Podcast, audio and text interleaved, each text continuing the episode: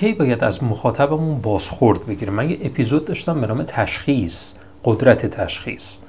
و قدرت تشخیص چیزی هستش که ما باید تشخیص بدیم که بتونیم اقدام مورد نظر خودمون رو انجام بدیم. ولی گاهی این بازخورد گرفتن از مخاطب که ما رو به تشخیص میرسونه یه مقداری اقدام ما رو دور می‌کنه. اگر شما یه تیم هستی و داری تولید محتوا می‌کنی داری به سایتت می‌رسی داری اقدام های مختلف سایتت رو انجام میدی اصلا کلا در business خود چند نفر هستین دارین فعالیت می‌کنید شاید حتما باید این بازخورد رو در مسیر کار خودت انجام بدی و در اولویت هم قرارش بدی ولی اگر تنهایی داری فعالیت می‌کنی یه freelancer هستی یه digital marketer هستی کسی هستی که تنهایی داری کسب کارت رو مدیریت می‌کنی بازخورد گرفتن شاید کار صحیحی باشه ولی عملا ما رو از انجام کار درست دور می‌کنه.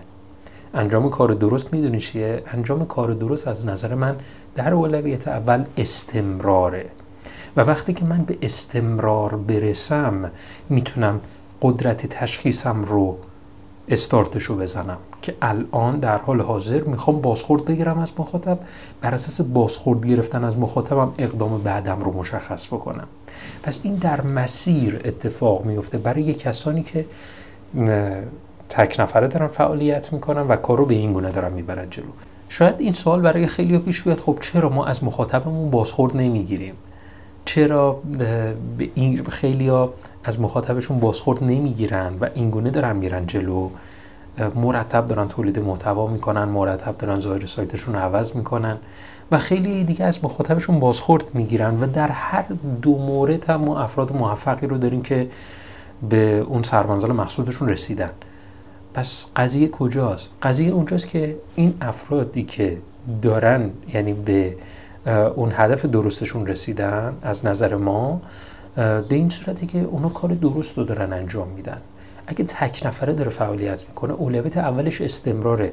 پس هر چیزی که در ذهن خودش هست رو سعی می‌کنه پیاده سازی بکنه و یا اونا رو خیلی ساده سازی تر ساده سادهشون می‌کنه و کار رو اینگونه می‌بره جلو. ولی وقتی که هنوز به استمرار نرسیده ما نمی‌تونیم از مخاطبمون بپرسیم که خب الان دوره مثلا چطور بود؟ الان در حال حاضر از سایت خوشت میاد؟ یا مثلا این صفحه سایت میپسندی و موارد این چنین در فکر اصلاح سایتمون باشیم این برای کسی که تنهایی داره کاری رو انجام میده اصلا توصیه نمیشه. و اول از همه باید به استمرار برسه. ما کی متوجه این میشیم که به استمرار رسیدیم؟ همش با اعداد و ارقامه. اگر شما تصمیم بگیری یک ماه به صورت مستمر هر روز تولید محتوا کنی دیگه نگو نه من حسم به هم میگه که نه هنوز من به استمرار نرسیدم. نه دیگه به خودت اینگونه اجازه نده. یک ما شما به وقفه روزانه محتوا مثلا تولید کردی. یا مثلا یک ما شما مستمر به بهینه سازی محصولت رسیدی. خب استمرار رو داری پس. الان به استمرار رسیدی دور از نتیجه.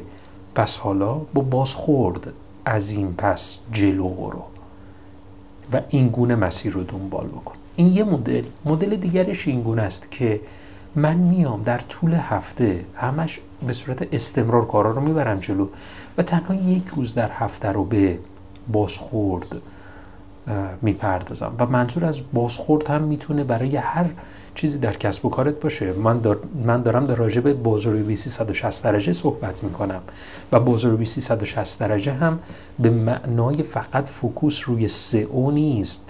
focus روی شبکه های اجتماعی email marketing و حالا بهینه سازی سایت و این تا چیز دیگه نیست. همه اینا در کنار هم دیگه می‌تونه business ما رو موفق بکنه. امیدوارم که از این اپیزود لذت برده باشید. حتما نظرتو برای من کامنت بکن تا اپیزود بعد فعلا خدا نگهدارتون باشه.